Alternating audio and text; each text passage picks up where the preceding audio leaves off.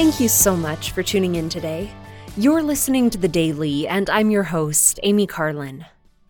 As spring has gone into full bloom, I can't help but think of a spring almost 200 years ago when a 14 year old boy entered a grove seeking truth. He didn't go there expecting anything earth shattering. I don't know that he even expected his life to change very much. But during the Second Great Awakening, churches were vying for members. Joseph Smith later described the general feeling as an unusual excitement on the subject of religion. Young Joseph wanted to get religion, as so many around him had done, but he couldn't feel quite comfortable with any of the groups, considering the vitriol that they spewed at each other in their efforts to prove who was right. He wondered what is to be done. Who of all these parties are right, or are they all wrong together? If any one of them be right, which is it, and how shall I know it?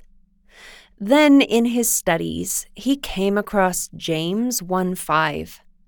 If any of you lack wisdom, let him ask of God that giveth to all men liberally, and upbraideth not, and it shall be given him. This scripture spoke to Joseph.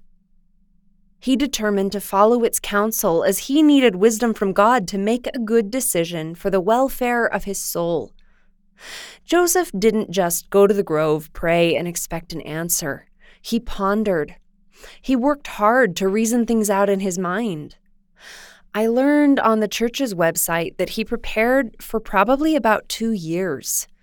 He chose a place to go beforehand, and when he got there, he prayed fervently. This moment was so important to the restoration of the gospel of Jesus Christ that Satan tried to prevent it. He tried to destroy Joseph. But when Joseph called upon God to help him, a pillar of light descended, brighter than the sun, and Joseph was delivered from the enemy. Joseph saw the Father and the Son, and he said in 1842 that they exactly resembled each other. The Father testified of his Son who spoke in his name. The Savior told Joseph not to join any of the churches because none of them had the fullness of the gospel. Elder Dieter F. Uchtdorf, a modern apostle of Jesus Christ, testified In response to his humble prayer, the heavens opened again. Joseph Smith had actually seen a vision. He knew it, and he knew that God knew it, and he could not deny it. This vision was a pivotal moment in the history of the world. Because one boy sought truth on a spring day 200 years ago, the gospel of Jesus Christ was restored to the earth. Because Joseph sought learning, even by study and also by faith, and prepared himself, he was able to receive personal revelation and be a tool in the hands of God.